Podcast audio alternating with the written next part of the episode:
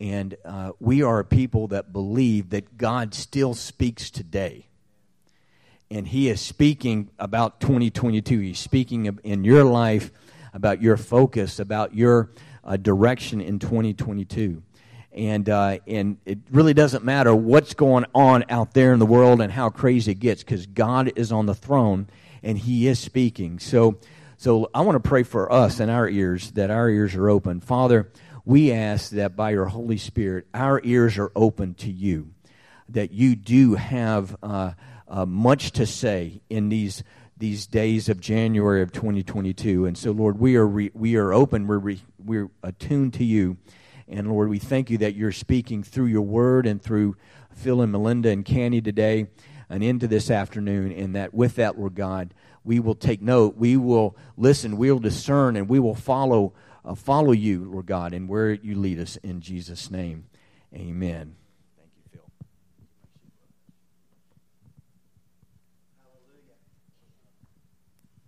Am I on? There.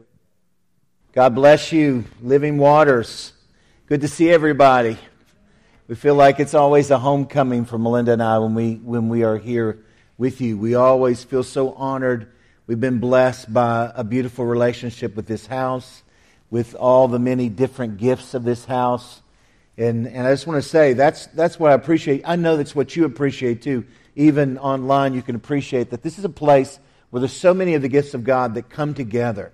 And couldn't you just hear that through everything that Stephen was sharing, through every word that's been spoken, even through the worship time that you have together, that the many gifts of God are being manifest in this house.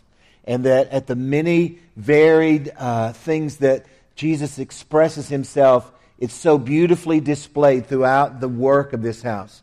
We have loved um, over the last uh, many years with uh, Stephen and Delisa just um, growing together in our relationship and appreciating that uh, that Jesus expresses himself in so many different ways in the, in the various foundational gifts of God. And whereas our gifts and their gifts may be different, but boy, we so need one another.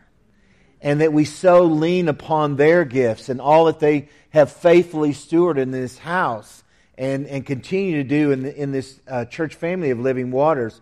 But, but we need that. And so coming to this house and connecting with their gifts blesses our life. And then we want to share the gift of God that's in us with, with them and with you so that if there's any part of Christ, if there's any part of Christ, I want that in my life. If there's any part of Christ, I want that in my life. I hunger for that. And I've not closed the door to that, and I've not said no to that. But I've said, Jesus, we want the full expression of you in our life. And so when we, we've been so honored to have the open door here, because, you know, since I was a, a young child, God has be, began to speak to me and speak through me prophetically. And it's a different kind of gift. And, um, and you guys know, I, I, like to go back to uh, something that is said in the Psalms. It talks about, now, these are those who are oppressed. Uh, you know, the definition of justice is to lift the heavy burden off those who are oppressed. That's how the scripture defines justice. So Jesus brings justice to lift the heavy burden off those who are oppressed. Well, then it lists, it said, now these are those that are oppressed. And it says, the poor, the widow, the orphan, the stranger. In other words, you see that those who are just going through hard, rough things in life, and this is, and the prophets. And so they're listed among those who really kind of have extra pressure on their life. Jesus said it like this He, he said, Oh, uh, Jerusalem, who stoneth the prophets. That many times throughout Israel's history, when someone would come with a prophetic gift or a prophetic word, that that would be rejected or attacked. We see that at its height in the time of, of Ahab and Jezebel, where that Jezebel spirit made it her um, aim is to, is to come against the prophets and to attack the prophetic anointing and to kill the prophets. you know, so much so that they had to hide the prophets away so that they wouldn't all be destroyed. And so that's part of carrying a prophetic gift or a prophetic anointing. It's not always easy. It comes with a lot of extra pressure. But that's just one of the parts of Jesus. And aren't we open to all the parts of Jesus? And aren't we open to hear, even in the last few years, as we've seen all the things happening throughout the earth, I have seen the prophetic gift and the prophetic anointing and, and, the, and the office of the prophet really come under attack uh, in like a fresh wave. And so that's been one of our prayers and one of our ministry to the church across the state or even across the region is to help people understand that that is what the enemy, the enemy hates the prophetic gift. You know, just as much he hates all the gifts, but there's just extra pressure sometimes on that. God was so kind to me to connect me with my beautiful wife, my better half, uh, for, for many years now. And she's got that beautiful gift of a minstrel and a psalmist and a worship leader. And so many times throughout Scripture, you'll see God couple together the, the, the worship and the prophetic. Have y'all noticed that? Uh, for instance, you know, one time when the king asked Elisha to come and prophesy because he was going into an important battle, he said, Well, bring me a minstrel. Bring me a musician. Bring me someone that releases the sound of worship. Because in that place of the sound of worship, that's where the prophetic begins to just be heightened and come forth with more power. And, and so he wanted a minstrel to come and play and sing while that gift of the prophetic began to operate. We see that at its height during the life of David, who for 33 and a half years, the exact period of the life of Jesus, David raised up night and day prayer in the earth, what's called the Tabernacle of David. And during that time, as they sang and played music 24 hours a day, seven days a week, 365 days a year, for 33 and a half years, it said God brought in the people and the prophetic gift began to be manifest. And, and, and God began to declare the kingdom of God on the earth. And, and David was able to establish what we call the throne of David. But from that time on, uh, the Messiah was going to come and sit upon the throne of his father David. So David was establishing a kingdom foundation and a kingdom throne that one day the Messiah would come and sit upon that throne. You know what I'm talking about? You can see that very clearly as we've come through the Christmas season. In Isaiah chapter 9, it talks, you know, the, the beautiful verse, For unto us uh, a, a, child is born, unto us a son is given, and, and, and, and upon his shoulders the government would rest. You, you understand what I'm talking about? Wonderful counselor, mighty God, Prince of Peace. But it says that he would come and ascend to the throne of his father David. So David knew, learned from God that beautiful power of the prophetic and worship working together. And this afternoon at 3 o'clock, when we come back, um, we're going to be sharing a little bit that throughout the years. For the last 30 years, my wife and I have done ministry together over 30 years, and we have raised up the house of prayer. Worship, the prophetic, the apostolic, the gifts of God operating, and, and that's exactly what Amos 9.11 said would happen in the last days. God said, I will raise up again the tabernacle of David that is, that is fallen.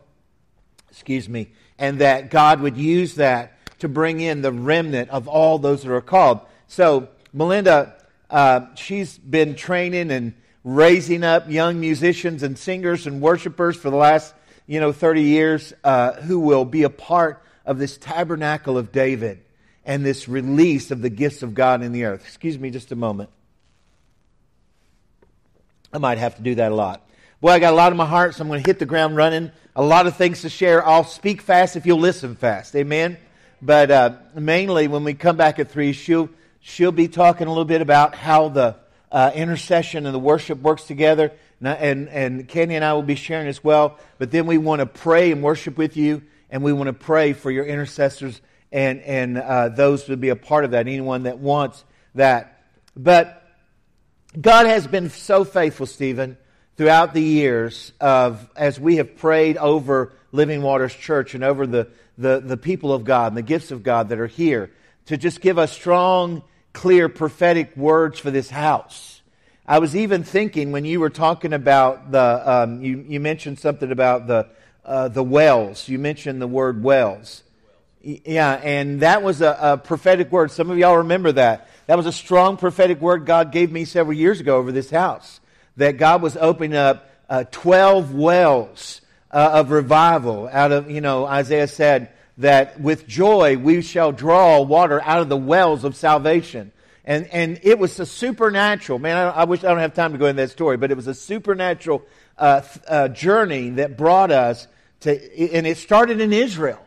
We were in Israel, uh, I think in 99, and God gave this uh, incredible prophetic picture of the wells being released 12 wells that watered the nation of Israel. This prophetic artist had painted it, but somehow it ended up in our living room and a prophetic word for this house. And, and so God is so faithful in that. And, and, and I, I know He's been faithful about it this year as well, particularly. In fact, if you have your Bibles, I want you to turn with me to Psalm 1, 122. And um, some of you will recognize it immediately. Psalm 122 is the prophetic psalm for this year, for 2022. And someone might say, well, what does that mean? You know, the prophetic psalm. Going back many, many years now in our life, we realize that God was speaking prophetically through the Psalms over the years. And that there was a clear prophetic picture that would come out of the songs uh, of David and the Psalm book of Israel that spoke into the season that we're in. Give you a good example of that, for instance, in Psalm uh, 48, very particular uh, flow of what happens in Israel. And in 1948, you know that Israel was restored again as a nation. And you can see that prophetically display, displayed in Psalm 48. Well, that has happened throughout the years. So much so, you know, we could go back, I could, I could write a book on all the different ways that the Psalm for the year just connected to things that God did in that year. But particularly, Psalm 122 has been very important to us for the last couple of years because several years ago, God began to lay on our heart in the house of prayer these Psalms of Ascent. Have you heard that terminology before? The Psalms of Ascent. And it starts in Psalm 120, and it's uh, 15 Psalms, and it was the, the songs that Israel would sing as they were ascending up Mount Zion to the temple. And those 15, just like there's stairs here going up onto the stage, there were stairs going up into, into Solomon's temple. 15 stairs, in fact. And as they would take uh, one of those steps up, they would then declare one of the Psalms of Ascent. They would start with Psalm 120. Then they'd go up a stair and they would declare Psalm 121. And then they would go up another one and it was Psalm 122. 15 stairs leading up into the presence of God. Before that, they would sing those Psalms as they were sending from the low ground all around Israel eh, for the, the feast. There was three times a year when all of Israel would gather in Jerusalem. And during those times, they would sing those psalms as they were ascending from the lowland up into the hills around Jerusalem. They would sing those psalms of ascent, coming up into the high places of God, coming to his presence. So the Lord really began to lay on my heart a few years ago, and Melinda and I began to hear this and write it and sing it in the house of prayer, that God was giving a prophetic picture for the body of Christ through these Psalms of Ascent. And that we, there would be a moment when the church would begin to come into a prophetic moment that God wanted to do in His people in these last days. And it was an incredible kingdom dynamic of God restoring the kingdom that Jesus talked about and that Paul talked about and that John talked about and that and that Jesus, and that David wrote about the kingdom and this kingdom dynamic being restored to the body of Christ. So I want you to read it with me Psalm 122, the prophetic psalm for this year because I think it has some very important things to say to this house and really through you to the body of Christ that God has sent you to and, and, and, and directed your hearts for. It says, I was, I was glad when they said unto me, let us go to the house of the Lord. How many could say amen to that? I was glad when they said unto me, Let us go into the house of the Lord. Our feet shall stand within your gates, O Jerusalem. Jerusalem is built as a city that is compacted together, where the tribes go up and the tribes of the Lord into the testimony of Israel to give thanks unto the name of the Lord. For there, there are set thrones of justice. The thrones of, here it is, the house of David. Pray for the peace of Jerusalem. Who's ever done that right there? Pray for the peace of Jerusalem. I know that has been a mandate over this house for many, many years. Amen? To pray for the peace of Jerusalem. And, and he says, they shall prosper that love you. Man, that's an important thing to note. They shall prosper that love you. Peace be within your walls and prosperity within your palaces. For my brothers, my brethren, my brothers and sisters, and companions' sakes, I will now say, Peace be within thee. Because of the house of the Lord our God, I will seek your good. So, Father, I ask you, O King of the universe, to bless your word. And Father, I pray that I would just be dead and hidden in Christ. No man would see me or hear me. They would only see and hear you. Lord, as your word brings forth revelation to your body and moves us forward in the works of your kingdom, we ask it in Jesus' name. And everyone said, Amen. We've been praying a lot this week, so I apologize. Drinking more water than no- normal. But we've been uh, on several assignments of prayer. As Stephen said, we're going to be doing a prayer focus in, uh, in Lexington next week. But prayer focus is something that we've been doing for the last uh, 20 years, over 20 years now. And we've been traveling across the state of Kentucky, uh, and we've been going to cities and getting pastors praying together and business leaders praying together and governmental leaders praying together. And that's been one of the assignments of our life is, is to do the Kentucky Prayer Focus. And, and uh, it came under a lot of attack during the pandemic, not able to meet as much. But we kicked off uh, a fresh thing back at Cane Ridge in September, and we're going to be meeting in Lexington uh, next weekend. But I want to mention that because I know this is a house of prayer. This is a place of intercession. This is a place where people pray and seek the Lord. And that I, I want you to continue to connect with us as we believe that through the power of prayer, God is transforming lives like this young lady that testified earlier. God is transforming our sons and our daughters through the power of prayer. And then in the place of prayer, our lives are changed. We're transformed so that we can transform others. I like Frangipane's definition of prayer.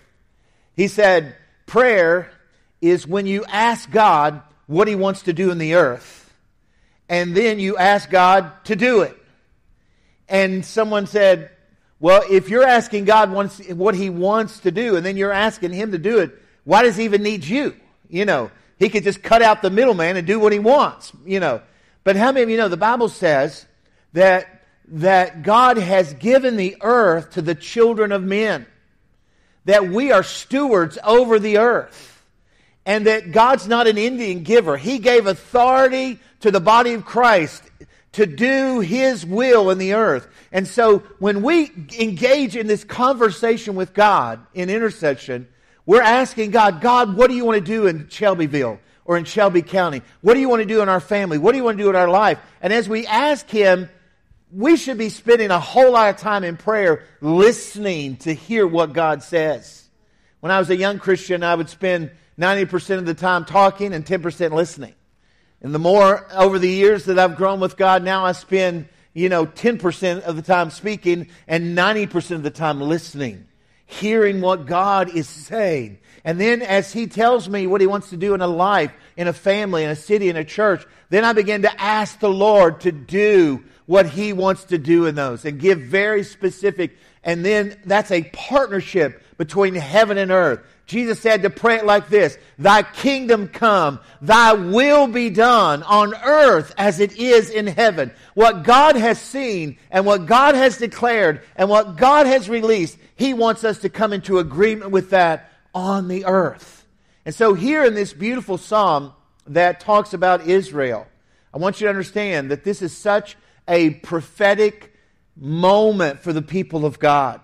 You know, some of y'all who follow this, you know that the decade that we're in, the Hebraic uh, the calendar, is different than the Gregorian calendar. But in the, in the Hebraic calendar, this is the year 5782. You guys know what I'm talking about there? There's always a prophetic word picture about uh, what God has declared all the way, you know, when he's establishing Israel and establishing the earth, he, he's speaking prophetically into the future.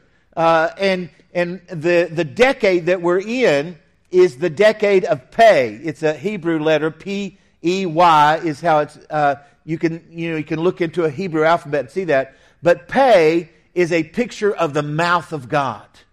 So this whole decade that we're in, it's the mouth of God speaking into the earth. It is the mouth of God declaring things to the people of God. How many of you know Jesus said, I only do what the Father is doing? I only say what I hear my father saying.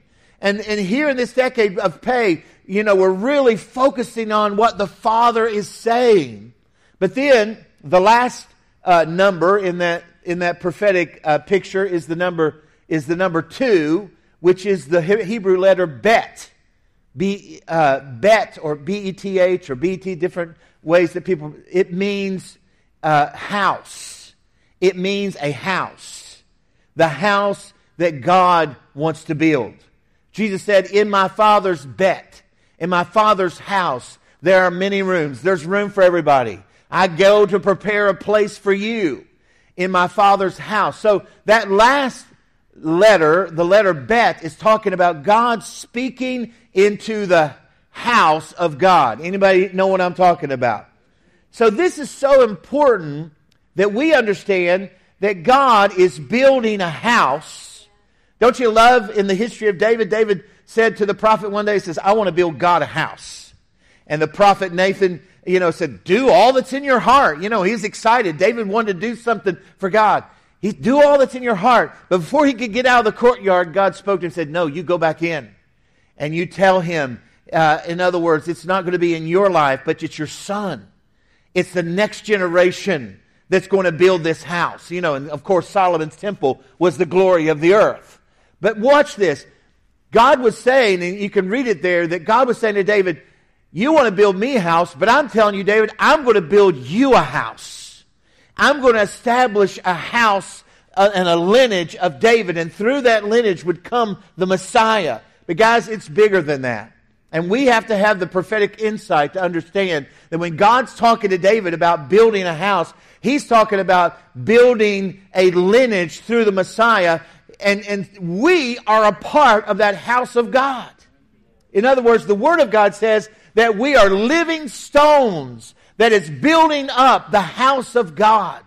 And so this prophetic picture that we see in Psalm 122 as we're ascending in the, into the presence of God, we have to see that it has directive to it. But I, I want you to understand that there's a timing that the mouth of God is speaking into the house of God to become the building of God, to become the city of God. Amen? And the Bible says that Abraham, the father of the faithful, looked for a city whose builder and maker was God. And see, this is our mandate is to begin to establish or work with God in the earth to do what He's doing in heaven. Wow. You know, uh, there's this incredible picture of uh, the kingdom, and we see it displayed in, in the book of Revelation. We've just come through 2021. In Revelation 21, we see a picture of John said, I was taken up onto a high mountain and I saw a city coming down. Anyone know what I'm talking about? And it was a new Jerusalem. Hallelujah. And he saw the architecture of that city. And you know what John said? It was a city that was built or prepared like a bride. Have y'all read that? That's an interesting Greek word that's used there. Uh, that word prepared or, um, or uh, designed. It's, it's only used a couple of times in the New Testament. It's used in Matthew 25 when it's talking about the kingdom of God. Jesus said, For those, he said, when, when I was hungry, you fed me. When I was naked, you clothed me. When I was in prison, you visited me. He says, Come and enter into the joy of the Lord. Enter into the kingdom that was prepared for you from the foundation of the world. Now, that word in the Greek, it's, it, I'm going to mess up this, this, this pronunciation, but it's something like idiomesmenon. And idiomesmenon means the, the, the, is something that is particularly designed or prepared for a certain purpose. And so, in, as Jesus talking about it in Matthew 25, he says, enter into the kingdom. It has been designed or prepared for you from the foundation of the world. Can you get a hold of that? So then John in Revelation 21, he sees this city coming down and he, and he says, it was Adiomesmenon it was designed or prepared to be like the bride. Is anybody hearing me today? There is a prophetic picture, Delisa, that is saying that the, the kingdom of God, as it is being displayed through the bride of Christ, it will look like the new Jerusalem. Can, can y'all hear what I'm saying? And so this city, this new Jerusalem, that Paul says in Galatians chapter 4. He said, This new Jerusalem that is from above is like Sarah. It bursts the children of promise, right?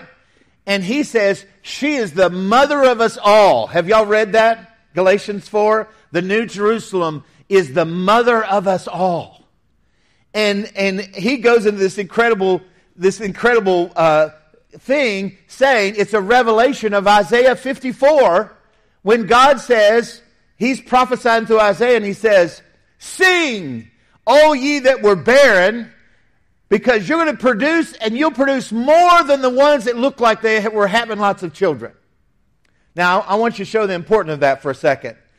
Isaiah is saying, and Paul is confirming, that God is speaking to the New Jerusalem in Isaiah 54. Now, if you'll read the whole chapter, you'll see exactly what I'm talking about because he begins to describe what she looks like, and it looks like the description that John's talking about in, in Revelation 21.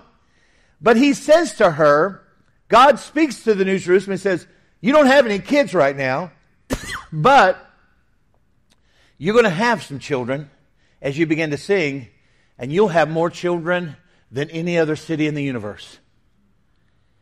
And listen to this. This is, this is so good. Because what he's telling her that though you've had not birthed anything yet, this new Jerusalem, who's called the mother of us all, one day is going to have, is going to have a child. And you know who that child is? For unto us a child is born, and unto us a son is given, and his name will be wonderful, counselor, mighty God, the everlasting Father, the Prince of Peace. And listen what the Word of God says. Said he was the firstborn among many brethren. Are y'all getting this? So the New Jerusalem, the mother of us all spiritually, the firstborn of the New Jerusalem is Jesus, but he's the firstborn of many brethren. So much so then in Ephesians chapter 2, Paul says, and, and, again, you say, how does Paul know this? Well, he's ascended, he's done the ascending, those psalms of ascent. He said, I, knew a man 14 years ago, whether I was in the body or out of the body, I don't know, God knows.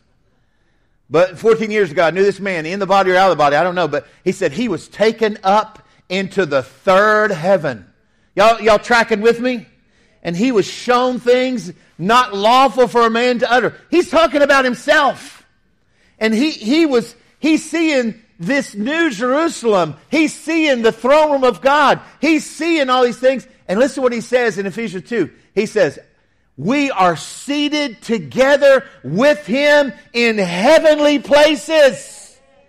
The body of Christ is seated with him in heavenly places. That's your eternal place where your spirit is. Oh man, this is so good. I, I so what I want you to understand that is Psalm 122 is talking about the Psalms of Ascent and coming, whew, coming up into the presence of God, coming into a third heaven revelation of the body of Christ, coming to understand that there is a city and a kingdom whose builder and maker is God, and that bride is designed like that city. Are y'all with me? Listen what he says. John said, I saw she had 12 foundations and written on the names of those 12 foundations were the 12 apostles.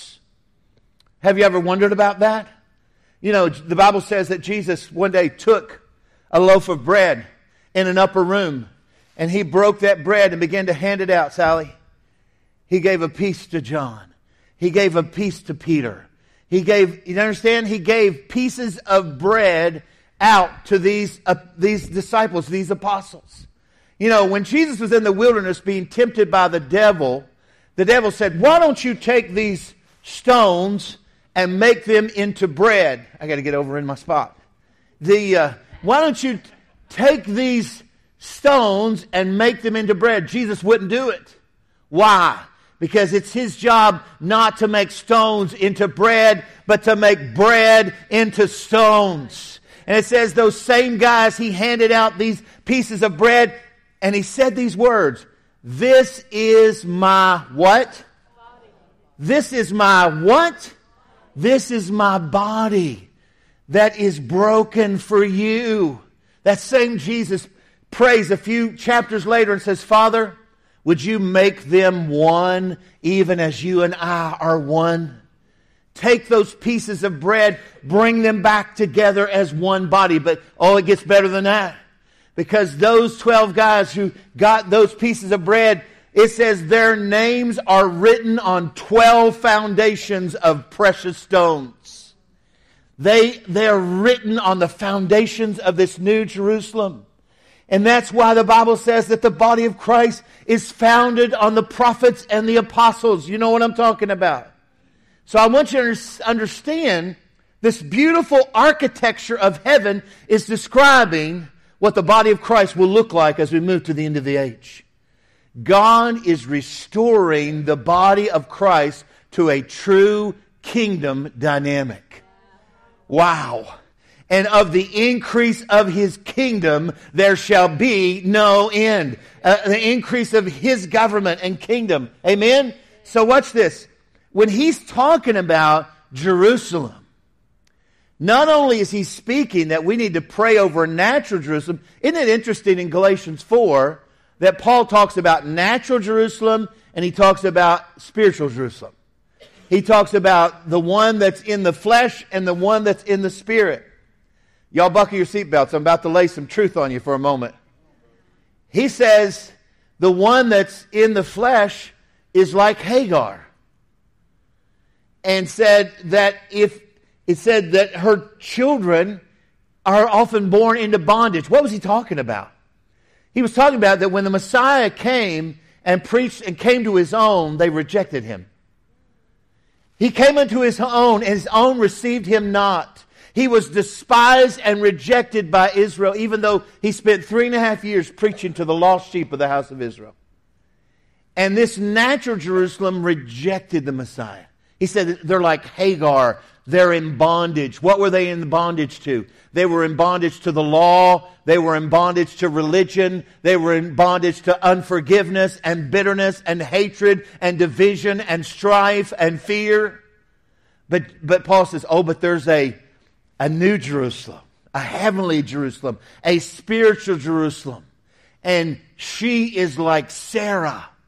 When she births something, it's the children of the promises of God. Somebody get excited that we, the people of God, are being called to make up this spiritual house, this spiritual city whose builder and maker is God, and we will be those who move in the promises of God. Do you understand? So here we are at this prophetic moment. That's why I get so excited. And here we are at a house that has loved Israel and traveled to Israel and blessed Israel. My wife and I have done the same because we, we believe there's going to be a great harvest in the land of Israel and that there will be many uh, who are natural Jews that will come to Christ in this last day. Unprecedented, press it into the kingdom is what we believe. And that's why we sow there. That's why we pray there. That's why we give there and have for the last 30 some years of our life. But it's even, it's even greater than that. Because as you see Psalm 122, you understand he's not talking just about blessing natural Israel or blessing natural Jerusalem. It's physical. He's talking about that other city. He's talking about a restoration of the kingdom dynamic that Christ instituted in the earth. The first thing that Jesus did was gather those 12 so that we'd see this is not just going to be a, a single gift, but a multi gifted uh, move of God where all the gifts of God work together in a kingdom dynamic.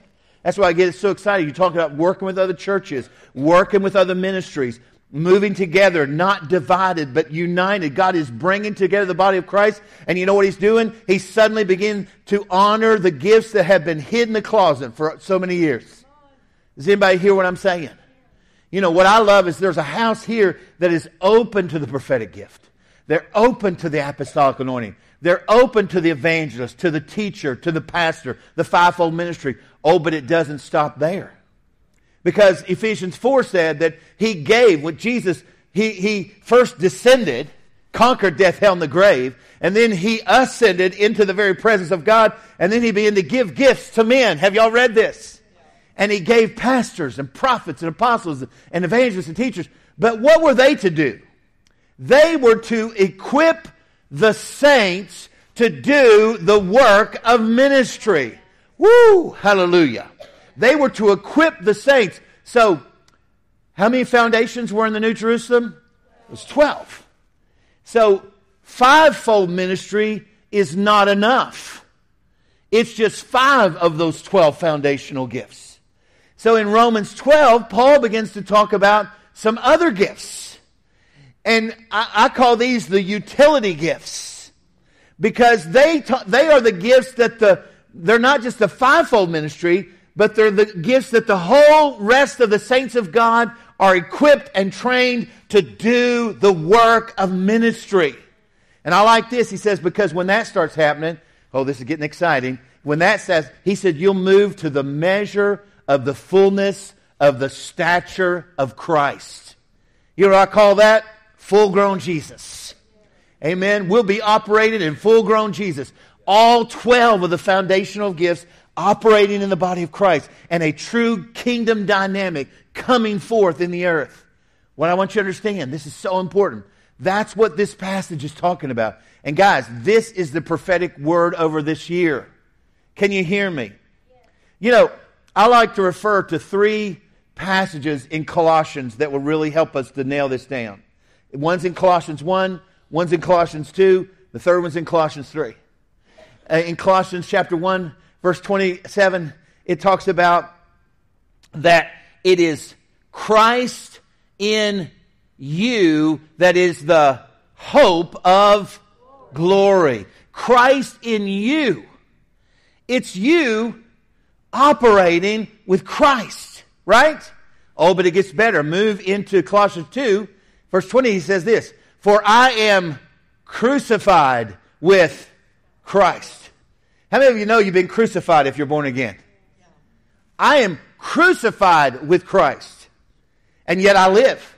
Yet not I, but Christ lives in me. What did chapter 1 say? It's Christ in you that is the hope of the glory of God coming on the earth. Amen. The glory that Isaiah 60 talks about, that arise and shine, and the glory will come upon you, and the nations will be drawn to that glory. So then you get to Colossians 3, and then maybe this is my favorite one. In Colossians 3, he says, he says, Listen, if you then be risen with Christ, seek those things which are above. Set your affection on things above, not on things of the earth. Are y'all with me? In other words, what he's saying is don't judge by what you see with your eyes. Get your vision into a third heaven revelation of what's happening. Begin to see the new Jerusalem and that it is a design, an architecture, and a blueprint for the body of Christ in this hour. And he says, set your affection on things above, not things that, he says, for, I love this part, for you are dead. Did you know that? For you are dead and your life is hidden where? In Christ. Where are we seated? With Christ. Where at? In heavenly places. Oh my. Let me just declare this prophetic word God spoke to me in the last, in the last several weeks. He said, declare this over the body of Christ. This is the year when my people will become aware of Christ consciousness. Let me say that again. Very strong. Woke me up in the middle of the night. He says, Listen to me. Say to my people, this is the year when my people will become aware of Christ consciousness. Listen, for me to live is what? Christ. But to die is what? Gain. Because then I just, I move into third heaven operation of these things. But watch this. I got I to go back. So he says, For you are dead you know, I, I heard a, a, ministry recently. I got to hurry. Can y'all give me just a few more seconds and, and I'm going to wrap this up. But I heard a ministry recently saying, well, you know, I, I don't know about all these people talking about gifts in the body of Christ and miracles and, you know, spirit and all this. You know, I want to be saved and I'll take Jesus, but all that other stuff, you know, I just think that's, that's just extra. I think that passed away in the book of Acts. You know, there's none of that stuff today. Have y'all, am I the only one that's ever heard anything like that? Heard that spoken the other day. And I mean, strong, the Holy Spirit came to me. Strong. When I'm hearing that come across the radio, he's strong. He comes to me and he says to me, He said, You are dead, and your life is hidden in me. He said, And I'm still operating in all of my gifts. I am still operating in all of my miracles.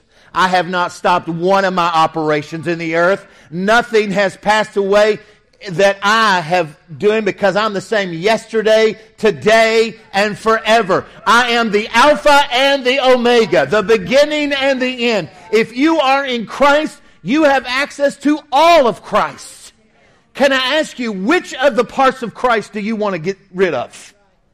Somebody be honest with me. Which of the parts of Jesus do you want to get rid of? Are you jettisoning his love, his forgiveness, his miracles, his signs, his wonders, his goodness? Somebody help me. Listen, do we want all of Christ? Do we want all the gifts of God? Do we want all the foundational things of God operating in our life? This is the year of the glory of the Lord. This is the time, the acceptable year of the Lord for us to quit being divided and come together as one kingdom house of God. Amen moving in a true kingdom dynamic. That's why there's an urge, Stephen, in your heart to connect with these other parts of the body of Christ. That's why it's in your heart, Lisa, to speak over these young people. Because God says you're going to pour into sons and daughters. You're going to raise up uh, many generations that will be repairers of the breach, restorers of past to dwell in. It's in the next generation that the power increases and increases as we pour into sons and daughters the truth of the kingdom. But he says, oh, listen. Now, are y'all beginning to see how Psalm 122 begins to take on a fresh perspective?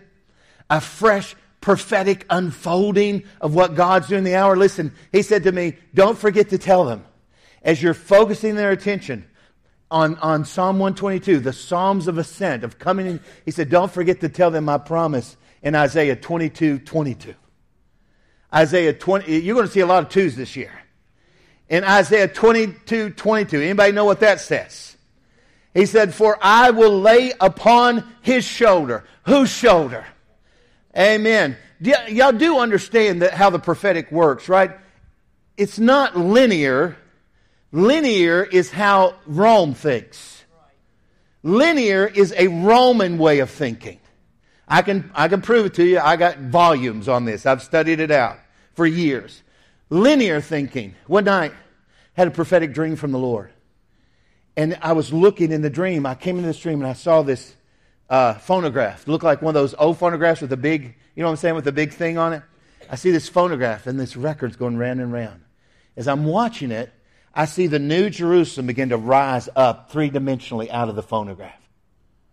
And as I am, Holy Spirit leans in and begins to describe the architecture of heaven. He said, You see those 12 foundations? I said, Yes, sir. He said, he said, That's the 12 foundational gifts of my church. And then I saw 12 gates. It said there was 12 gates, and written on each gate was one of the names of the tribes of Israel. He said, You see those names over those gates? I said, Yes, sir. He said, That's all of my tribal anointings that I will use in the earth in these days.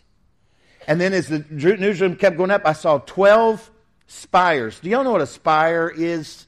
It's a tower. And there were 12 around the top of the city.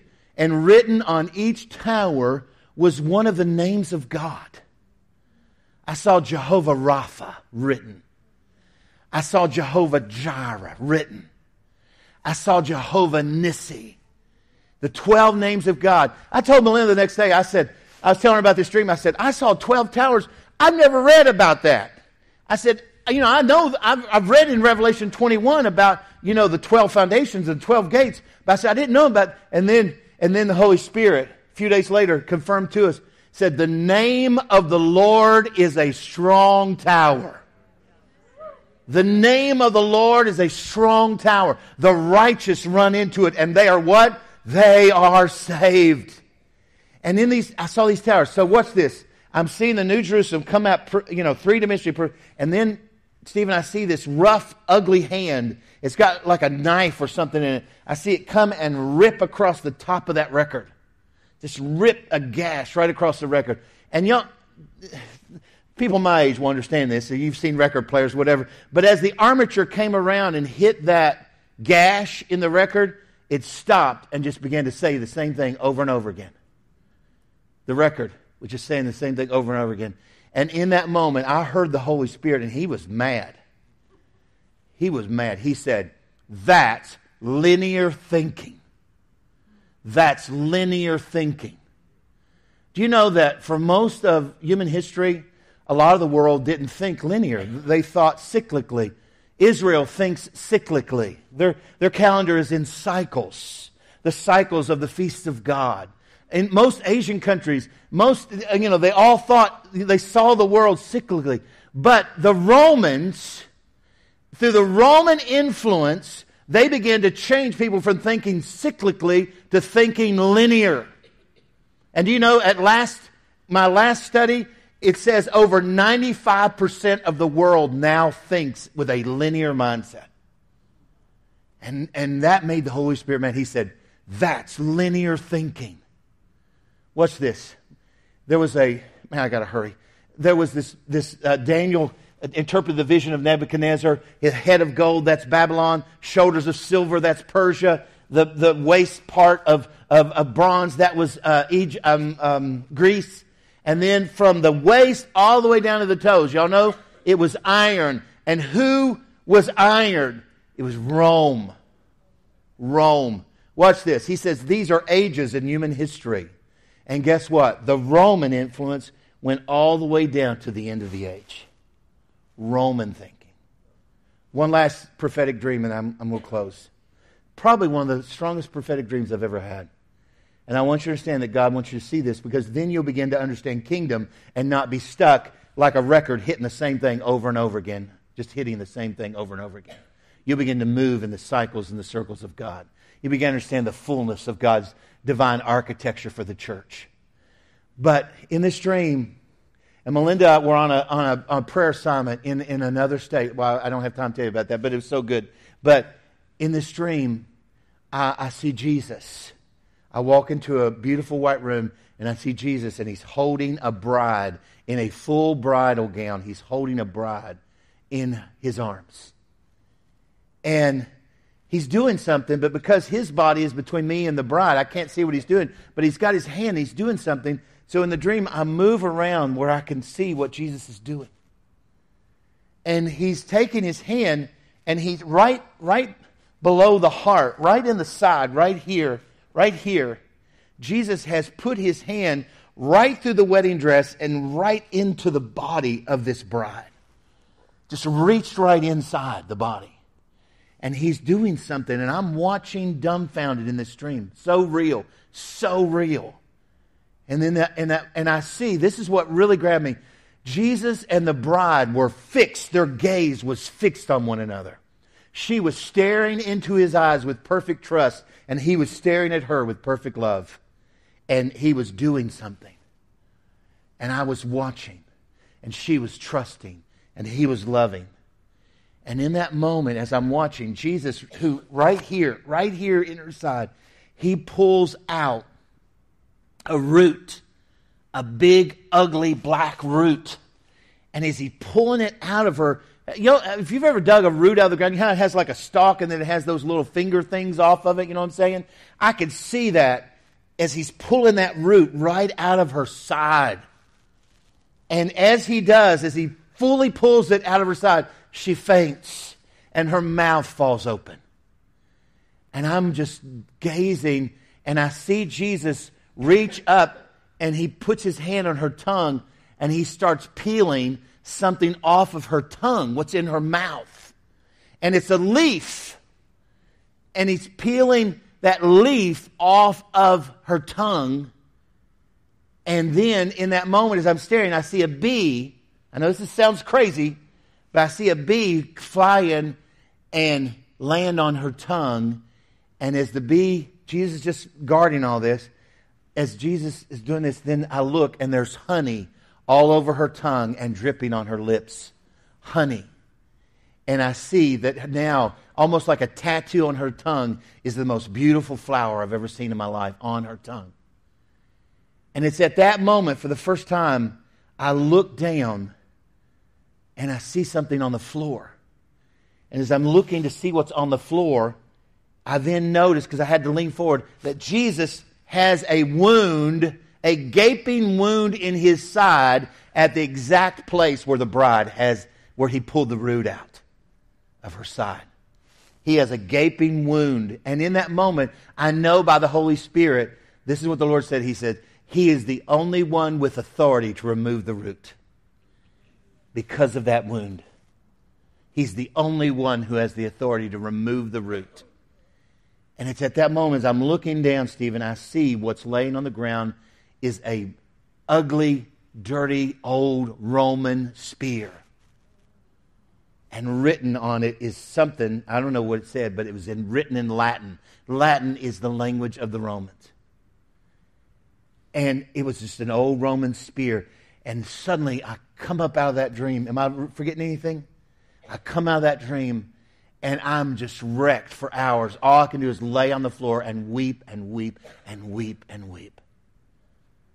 And I knew that God was saying, I am removing the root of Rome out of my church. I'm removing it from my bride. I will tell you something, guys.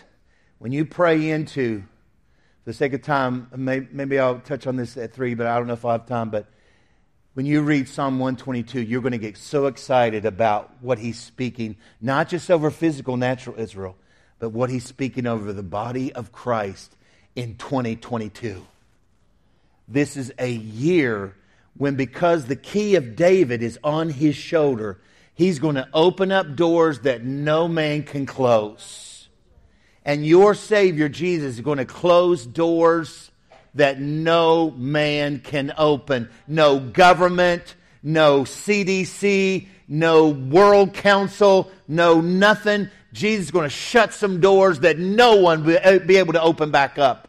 Can you get a hold of that? Doors of fear, of anxiety, of stress, of doubt, of division, of all the rest. He's going to close some doors and he's going to open some doors. Why?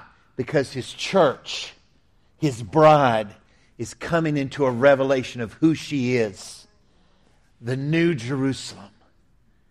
And with the 12 foundation, the 12 gates, the 12 towers, moving in the power of the kingdom of Christ. Can I get an amen? I want to pray over you as I close. Thank you for your patience. Father, I thank you for this beautiful bride and body of Jesus that is here today. This church has faithfully stewarded a love for Israel and a love for the people of God and a love for the natural Jerusalem. They have faithfully prayed through the years over natural Israel and prayed for a revival and a move of God among those tribes. But Lord, we will be so much more effective and so much more powerful and have such a greater harvest as we now come into a full revelation of the identity that you have for us. That we truly are a house. The mouth of God is speaking a house of God, a people of God, a city set upon a hill whose light cannot be hidden. Please stand to your feet, living waters. Please stand to your feet. God is raising up sons and daughters. God is raising up a people whose hearts burn for Him. God is raising up a move in this last hour that we can't even imagine what will happen. God has not stopped doing signs, wonders, and miracles in the earth because all the parts of Jesus are still operating. Can I get an amen? So, Father, I bless this house, this house of living waters. And, Father, there's going to be such a greater revelation of Israel and the move of God Stephen, I want to pray for you guys. Father, that this ministry couple, even a greater, deeper revelation of your heart for Israel, even a greater, deeper revelation of sending missionaries and those in the, in the fullness of all the gifts to penetrate the hardness of that ground or the hardness of hearts. This is truly a time when the witnesses are being raised up. Lord, when those who will touch Israel throughout the earth. Now, so Father, Lord, you've already been speaking so much wisdom and wonder through this couple. But God, increase that revelation. Increase the giftings. Increase the connections. Increase the, the house of God. The fullness of Jesus in their life and in the life of their people. Father, I bless this house, every gift, every anointing, every gate every foundation, every tower. I got to say this one last prayer. There are some you've been battling sickness. I'm just feeling this. You've been battling weakness or infirmity in your body. If that's you, if I'm talking about you, just raise your hand right now. Raise your hand right now. I'm going to pray with you. Right now, God says, tell them to run in the tower that has my name, Rapha, written on the tower. I am the God that healeth thee, says the Lord. Will you believe it? Yes, you will. My body is strong. My body is strong. My mind is strong. My heart is strong. My lungs are strong. My muscles are strong. I am strong in the Lord and in the power of his might. I run into Rapha and I am fully restored in my body. Fully restored in my body. Father, thank you for a revelation of your of your gifts, your gates, and your towers to this body in the coming days. For things I've released will come back from them greater and deeper than I've ever known. And I thank you for that in the mighty name of Jesus. Hallelujah. Thank you, Father. Jesus, build us Jesus, build us like the living stones of God. Build us into your, your house. Keep building us, Lord. Keep building us in your house and your city. Thank you, God. Thank you, Lord. We do run into you, a strong tower. Thank you, Lord. Thank you, Phil. Thank you, Melinda. Looking forward to this afternoon. Bless you back. Lord Jesus, we receive this word and we, we pray that it's it's a it's a um, a continually speaking word. We want we want to take it what we've heard this morning, take our notes and so forth, looking at it look at it again, look at it again, and let the Lord speak to us again uh, and deepen what Phil has released this morning, Lord. We want to re- listen and hear and follow through in Jesus' name. You guys have a great week. Love you online. Love you. Have a great week